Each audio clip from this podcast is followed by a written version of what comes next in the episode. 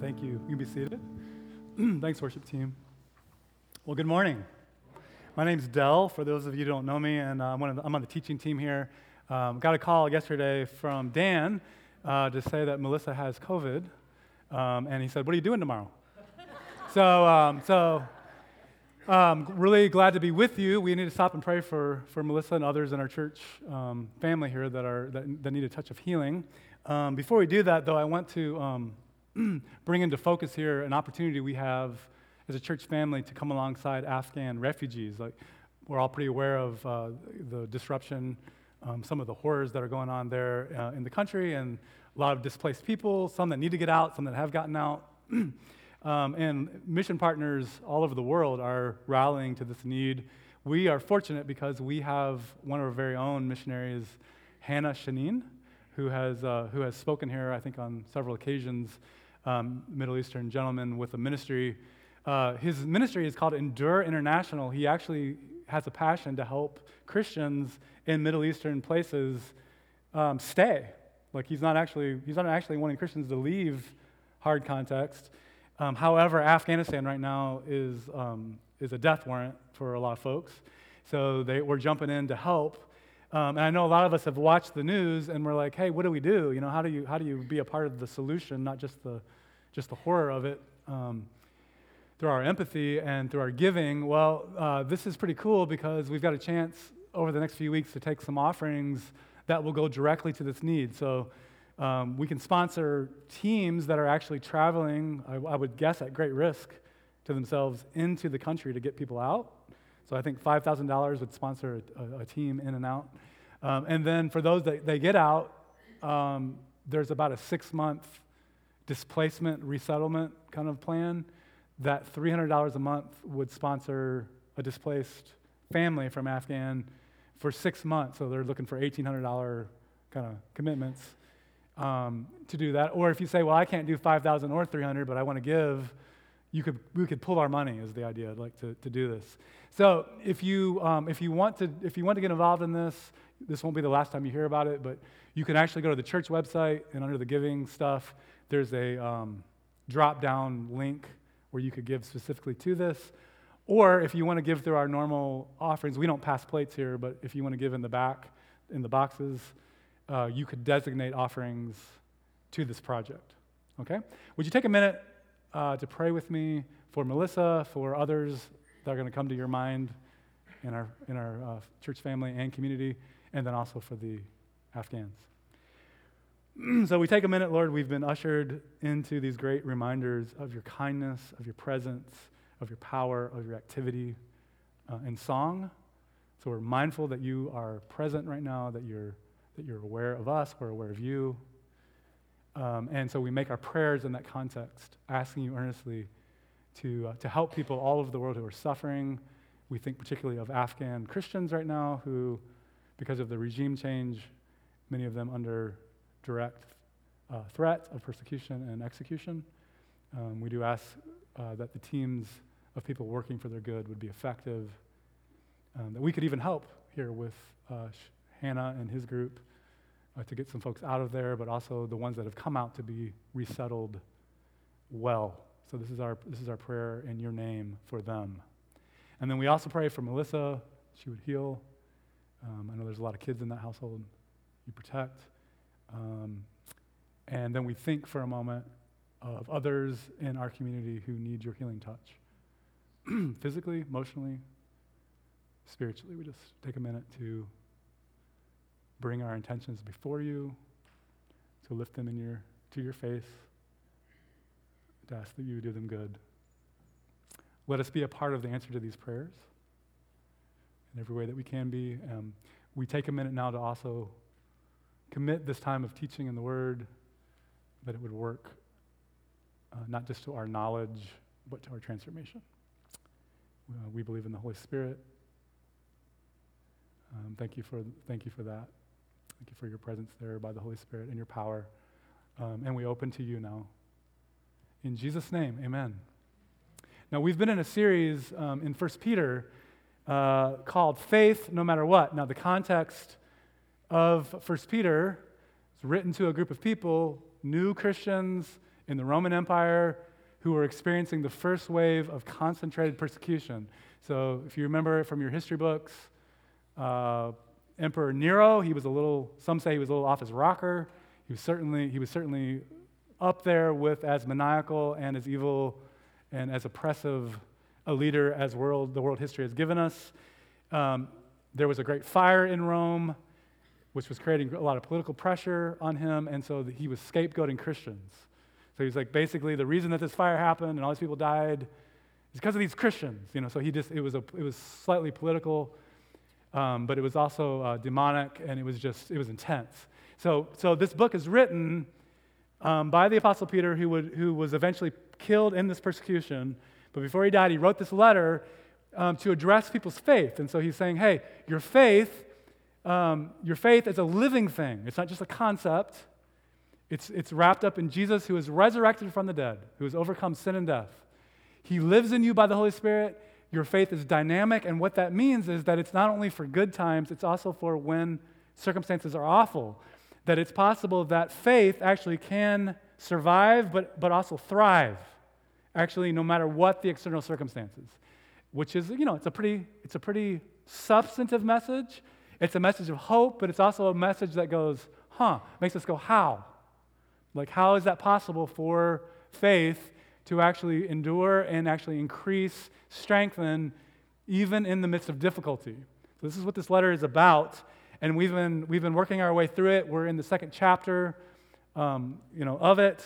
Go back a slide here. Here's the question that we are asking this morning of the text how can my faith thrive?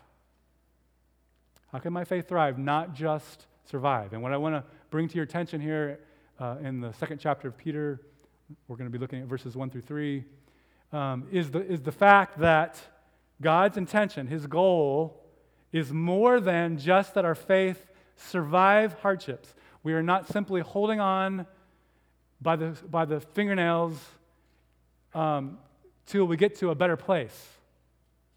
The Christian vision is more than that. I want to show you this in a second, that it's much more than this, and that our faith can actually thrive, not just survive, even under difficulties. Now, faith, faith is related to resilience. So, in other words, part of the overflow of our faith is that it develops in us capacity not only to endure hardships, not only to go through difficulties, but also to to recover from difficulty. So I wouldn't put an equal sign here if I was doing this again. Faith isn't resiliency, but faith produces, one of the overflows of faith uh, is the production the, of, of resilience, capacity to metabolize difficulty and turn it into strength. So think about the human body for a second. The way you build muscles is how? you actually stress them, right, in some way. You stress muscles, the body has capacity to turn stress into strength. And in the same way, you are wired with Jesus in life with Him to metabolize stress and difficulty and to turn it into resilience, okay, overcome, an overcoming joy.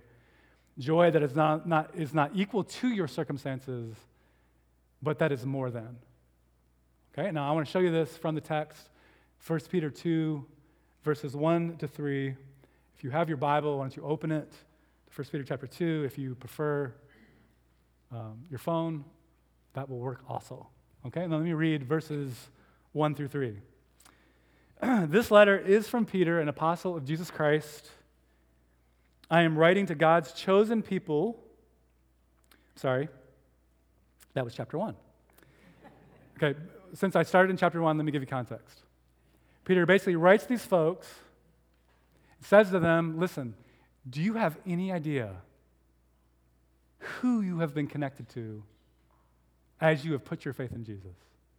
It is the living God of heaven and earth who made everything with his spoken word and who has put his life not only in the presence of his son, Jesus, who walked among you but was risen from the dead by the power of God and is now outpoured by the Holy Spirit, so that now this living God and his power takes up residence in the hearts of ordinary people like you and me, you have the life of God in your soul.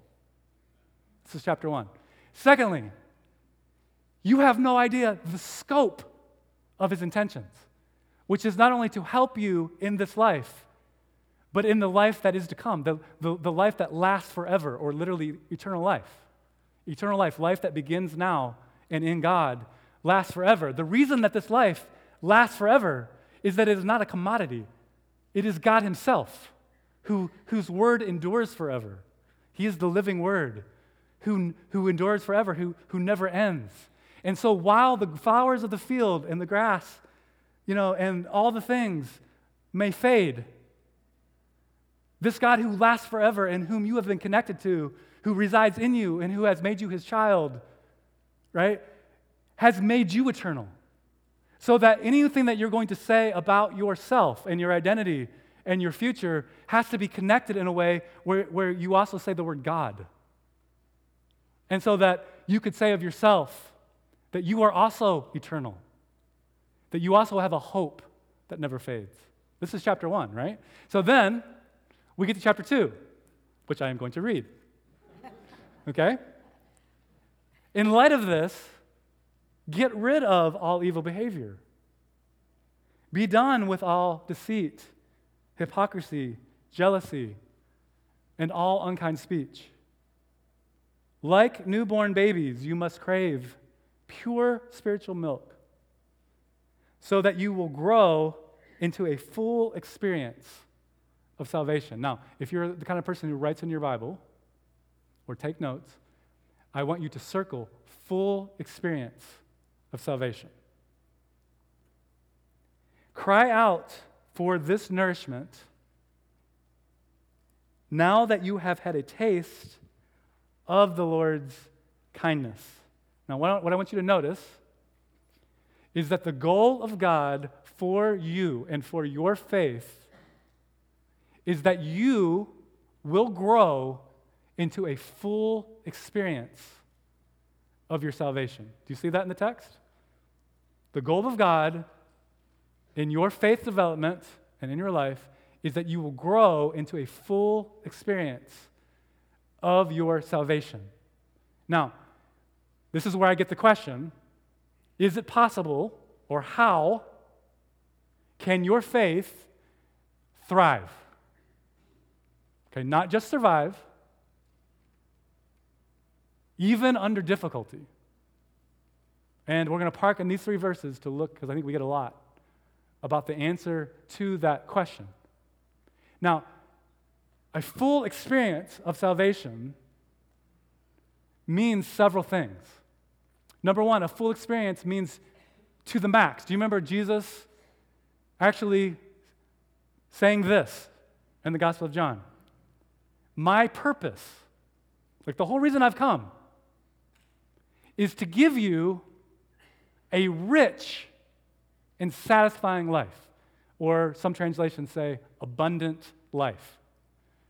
So Jesus is saying here, my goal, the reason that I've come, is not simply to save you from your sin and from all the destruction that that brings, but I've actually, as the creator of life, come to put the whole human project and anyone who will listen to me back on track so that you will live the kind of life that is actually abundant, that is rich, that is satisfying. In other words, if you were to translate it into modern vernacular, you would say Jesus has come to give you life to the max. So when we say the full experience of salvation, what we're referring to here is the intensity of the quality of it.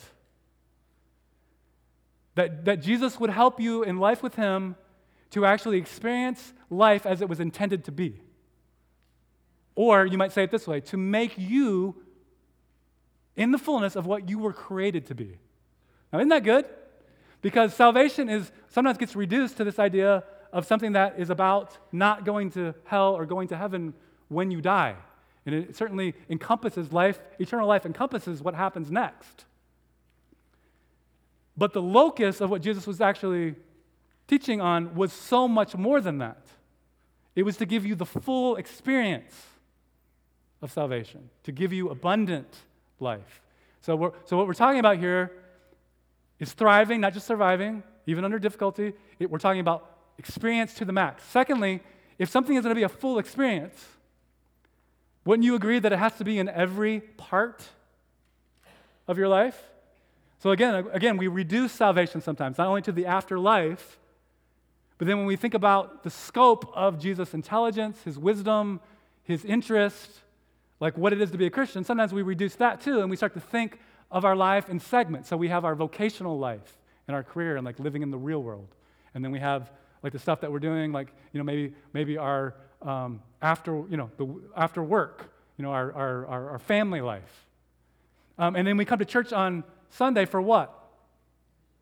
Kind of our spiritual life. Do you see how fragmented that is? And sometimes, sometimes we look to certain things like Jesus for, like when we're in trouble or in crisis or metaphysical things, and then we look to everything else, every other part of our life, we got to figure out some other way. Well, part of, part of what, what, what Peter's saying here is no, listen, the, the abundant life, the full experience of salvation that Jesus has come to bring is in every part of your life. Now look at this, look at this text. 1 Thessalonians 5.23. Now may the God of peace make you holy in what way? Okay, that, that doesn't sound very fragmented. That sounds like the full experience of salvation. And then it's like, in, in case we get confused about that, he, he, he explains it. And may your whole what? Spirit and, and, okay. Is there any other parts? Do you have another part? I mean, it's like the whole thing. It's every part. Be kept blameless until our Lord Jesus Christ comes again. Now, here's the cool thing. Isn't this an incredible vision? Like, the, the Lord of life, stopping at nothing to bring life,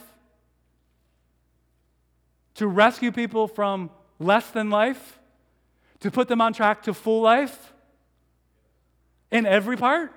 Whoa, whoa, which means this being a Christian is way, way, way more than just not sinning. Like sometimes you look at the like the like the vision thing and it's sort of like don't do bad things. Or it's all remedies for like all the all the stuff that you shouldn't be doing. And we start to think, well, I'm really, you know, I wish I was a good Christian, but I do bad things. You know, the whole do you do you understand that not sinning is way too weak a vision to live for? Sin will ruin your life, right? Sin will destroy it, it will zap it. It's short term solutions to, to long term problems, it's weak answers to big questions. But the goal of God in your life is not simply to help you stop doing bad things. The goal of God is the full experience of salvation, life to the max life in every part. The, the church fathers said it like this the glory of God, right? The glory of God, the brightness of God is man fully alive. The glory of God is man fully alive. Or you might say it like this, John, you know, modern guy, John Piper said it like this God is most glorified in us when we are most satisfied in Him. See, the full experience of salvation is the goal of God with your faith, no matter what. When things are good on the outside or when they're bad. Like, like there's, a, there's a capacity in life with God. You've been connected to a life that is this big that even when you are being persecuted, like in 1 Peter, like, man, the goal here is not just to survive, it's actually to thrive. Now, if we're going to think about our lives, body, soul, and spirit, I think it's helpful to think about the dimensions of our life. So, in other words, Jesus is interested in every part of you, and he's interested in he's interested in body, soul, and spirit. Now, we're, we certainly are spiritual beings, so that's at the center. Okay? Yeah, we're spiritual, but we're is it also true that we're physical? Like we live in a body? Now, keep in mind, Jesus came and took on flesh, right? So he became a man. And when he died, he was resurrected as what? A man. Now, he was a new kind of humanity, right? It was a restored humanity. It was the first fruits of what all of us are going to go through. But Jesus is as much man as he is God, or you could say it this way if you want to put something on for size. For the rest of eternity, God will have a what? He'll have a body. So, does the body matter? The vision of the end of the, the, of the New Testament is not, is not simply discarding the earth. What happens to the earth? It gets made new. He remakes it. So, this whole way of thinking that says what matters is eternal things and physical things don't matter, or the body doesn't matter, or the environment doesn't matter, or matter doesn't matter, is actually not Christian. It's dualism. Okay, that's another topic. The, the thing that I want you to, to hear here is that your physical body matters to God, your emotions matter to God. It's part of your soul. And so when, when Jesus says he wants to redeem and integrate every part of you and give you life to the max in every part, he means your emotions. He means your emotional life. He wants to integrate it. He wants us to be regulated. He wants us to be who we were created to be. Does he care about your, your mind? Yeah, he cares about your cognitive, renew your mind. Does he care about your relationships? Yeah. So, what it is to be a Christian is full experience of salvation to the max and in every way. Isn't that awesome? Okay? But it also changes the way we think about this a little bit, right? Which is what Peter wants us to see. So, how, how do we get the full experience of salvation through the ups and downs of life to the max and in every part? You interested? This is what, this is what Peter is talking about here. Now, this is what he says in this text. You can look at it. Verse 1. Be done with all deceit, hypocrisy, jealousy, and all unkind speech. Now, say what you want to say about deceit, hypocrisy, jealousy, and unkind speech. But would you agree with me about this? They take a lot of energy. Right? I mean, when you're, when you're wrapped up in a, in a life that's consumed with deceit, hypocrisy, jealousy, and unkind speech, you are expending a lot of your time, a lot of your energy at every level, sometimes your finances, okay, in things that cannot produce what we hope they will. Now, why would a person be given over to deceit, hypocrisy, jealousy, and unkind speech? Well, because your heart was made for a rich and satisfying life. You're, you were made for the full experience of salvation. You have a longer inside of your body that longs for fullness. And sometimes you don't know where to get it, right? Sometimes people, people if they, you think, well, if I, they really knew who I was, or if they, you know, they can't see me, even if I, even if I showed them. And so I guess I better, I guess I better trick them to get what I need. That would be hypocrisy and deceit. Or you think, well, this is not really fair. I deserve to have a full experience of salvation, and you've got it. You've got satis- rich and satisfying life, or you've got more of the rich and satisfying life than I've got, and, and now, I, now I don't think that's right. I wish I had it too. Guess what that is? That's jealousy. Or someone comes and says, I'm not going to give you a rich and satisfying life. I'm going to give you a punch. And you say, Well, no, I'm going to, I'll show you who's going to get punched. You know what that is? Anger and unkindness, right? So the point of this here is, is he's saying, listen, when you've got the perspective of the fact that God is going to give you a rich and satisfying life, and he's going to show you the way, guess what you don't need? You don't need hypocrisy, deceit, jealousy, or unkind speech. Like that's that's that's a waste of your energy. It's so in other words, you could say it this way. It's not only sin or immoral, it's kind of dumb. Would you agree? Like it's sort of like chasing the wind. It's sort of like going around in circles. It's sort of like spending your whole life on a ladder that's on the wrong wall. Right? So it's more like this tone, not like, stop. You know, it's, it's more like, you don't need that. Like, you know, you ready to stop? ready for another way? See? But the point is not stopping, it's on redirecting, which is what we get next. Cry out for the nourishment that's available to you in God. Now, here's the, here's the thing I talk to people all the time as a counselor. They come to me and they go, you know, I say, why are you here? I say, well, it's this. and I can't stop. A lot of times it's like an appetite. It's appetites, you know, maybe they're lust, you know, you know maybe, maybe, they're, maybe they're physical appetites, like for, you know, for, for mismanagement of food, maybe it's their, maybe it's their emotions, like the only way they know how to get, get up in the morning is like, you know, maybe it's chemicals. And they're like, so I say, well, what do you think the problem is? Well, it's like my app, I've, I do not know, like it's just so strong. Well, actually, actually, here's my, here's, I'm gonna, I'm gonna turn this upside down on you for a second. I think your appetites are too weak, not actually too strong. Um, because the scripture says that we're to, we are to actually proactively hunger and thirst after what? Righteousness. Okay? Hunger and thirst after righteousness. So, hunger, you were made for it. You were made to, you were made to crave and be satisfied in God. The problem isn't the appetite. The problem is what we're looking to to be satisfied. Like the, it's, like the, it's like a substitution.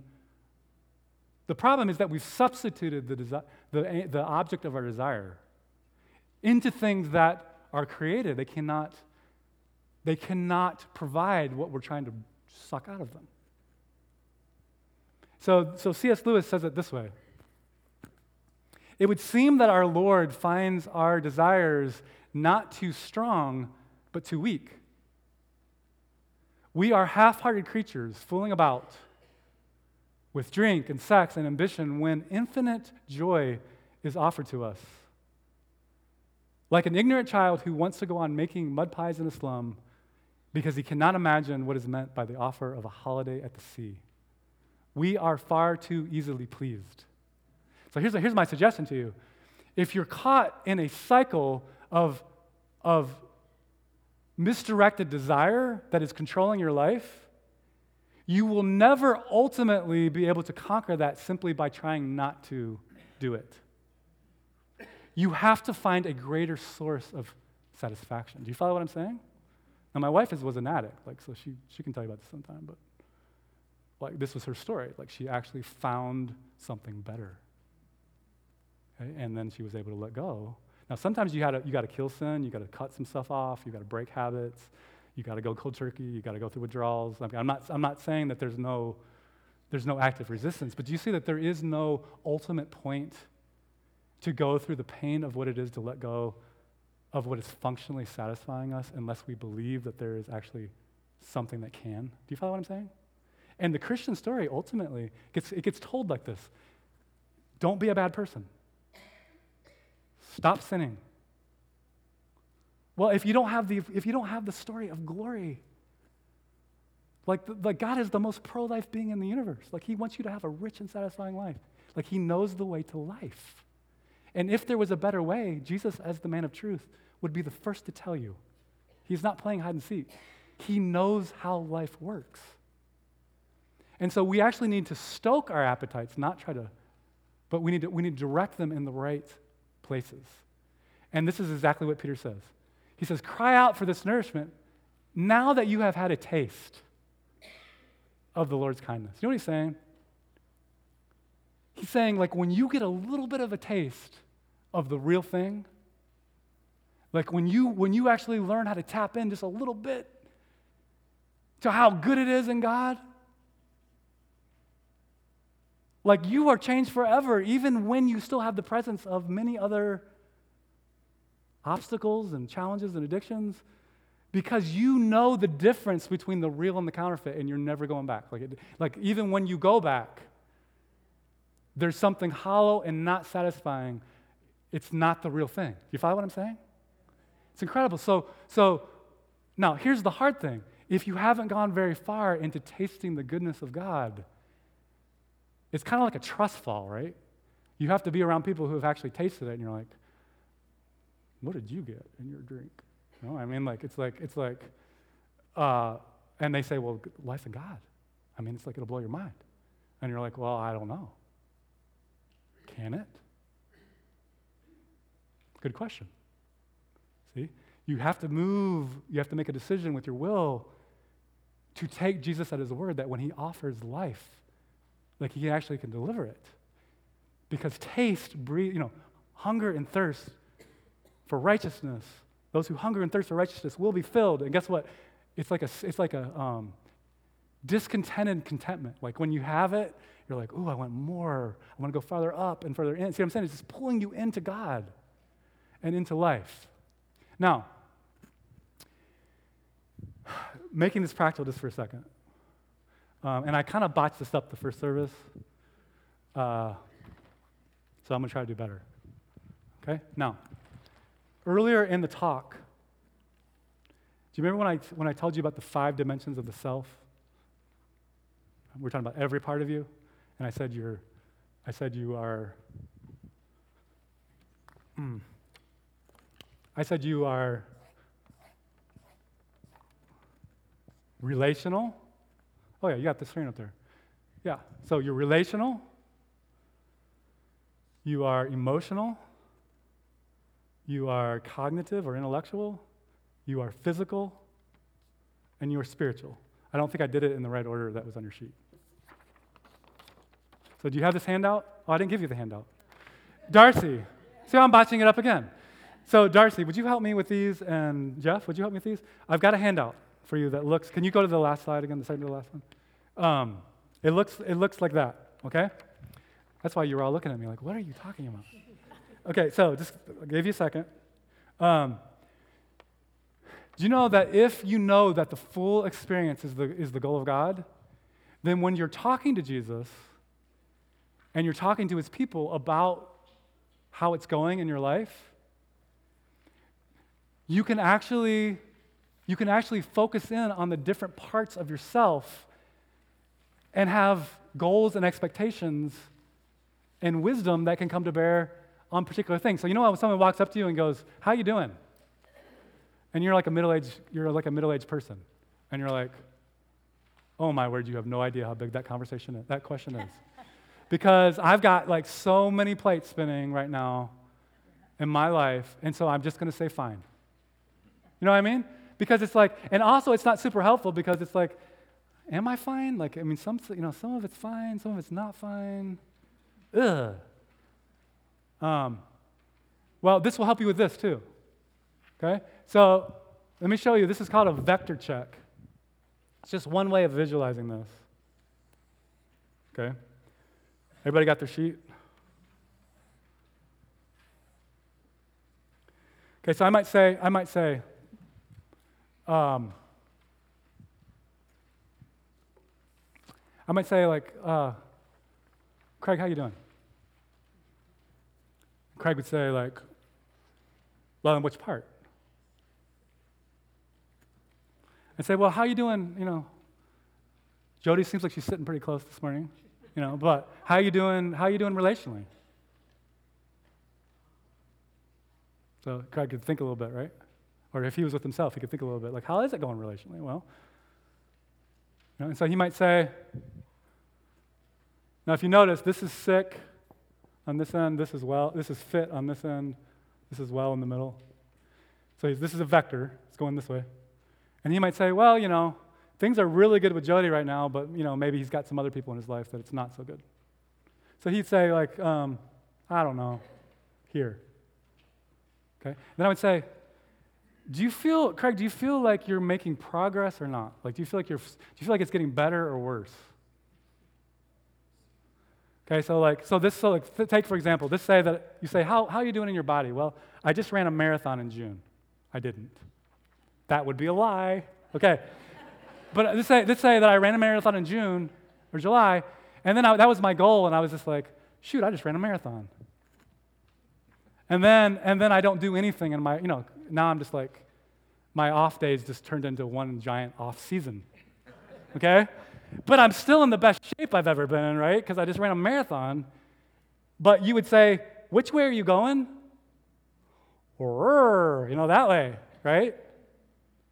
Or you might say, you know, I'm not really doing well at all physically right now, but I recognized that last month. I saw my doctor or whatever, and I'm on a new diet thing that I'm trying. It's hard as I'll get out. And, uh, you know, but I'm doing, making a little progress. I'm starting to exercise. So even though I'm way down here, I might be going this way, right? So when you, when you do the plotting on all these different areas, so relation, again, for those of you who didn't catch it, relational, emotional, cognitive, physical, spiritual. You, can, you, would, you would plot yourself, but you would draw an arrow in which direction you were going. Now, here's what's also interesting. Craig, how's it going in the relationships? Well, you know, I'm kind of, you know, some things are going well, but I think I'm making progress. Well, tell me about the head, tell me about the, um, tell me about the tailwinds that are kind of pushing you in that direction. Sounds like you're, sounds like you're optimistic, even though, you know, not everything's good. What are some of the tailwinds? Like, what are some of the things that are giving you momentum? What I'm saying? Or you could say, I think I'm doing okay. Oh, by the way, theoretically, with a vector, you could be, you could be neutral, right? You could be like that. You could be static, hanging in space, whatever, right? Theoretically. I could say, I could say, say Craig, what are the, what's keeping you from having momentum? Now, when you answer that question, you're talking about what? Tailwind. You're talking about headwinds, like obstacles, things that, things that are kind of standing in the way. Do you see? This is just one area. What if I went to your emotions? What if I went to your, what if I went to your, like, what's going on in your mind? Like, see all the way down? Um, and it starts to give you an idea. Like, now, now, that would be pretty vulnerable, right? We'd have to trust each other pretty well before you probably tell me much. But what if you started this conversation with God? You know what I mean? And the point here, the point of this, the point of this is not like someone came up and showed me their map earlier, which is fine, but I, because I didn't say, I don't really, this is going to change from day to day and season to season all the time. It's dynamic. And also, the also, what's more important than where you are on the plot is whether you have trajectory. Like where you headed actually is a lot more important. Like, like this guy that's in a free fall and this guy that are coming up are going to collide somewhere in here. And he's going to keep on going. I mean, that way. So it's more important that you have the conversation and the plan. Does that make sense to you? So I hope this is helpful because I'm telling you, I'm telling you, the good stuff's in God. All of it, to the max, like in every part. God's intention and His care for you is way more than getting you to heaven when you die. He's, he's going to do that because He's eternal and you're connected to Him. But He came to give you your life back the life that He actually created and wants, uh, wants you to have. In fact, He wants the whole world to have it.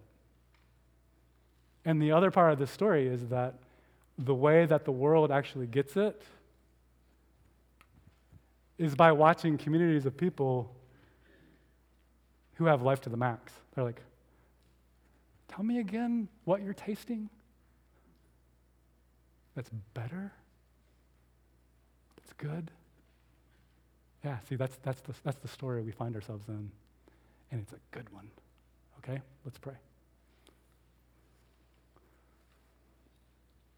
Lord, I love this community of people uh, who come together regularly um, because they want a rich and satisfying life in God. Thank you that Jesus has come to redeem all things, not just the afterlife, but the life that we're in, the moments that are coming next, ones after that. Thank you that your power is so big and your heart and intentions are so great and what you've done in Jesus is so incredible that you say this is actually going to happen that you're going to redeem the whole world and everything in it. Um, thank you that this is our hope. Help us to get on track with you, just participating with you, being full participants in the full experience of our salvation, even when things are hard. Um, may our faith grow. May we be the kind of community that can help each other with this. In Jesus' name, amen. All right. Go in the grace of God, and if Dan calls me next Saturday, I'll be back Sunday. See ya.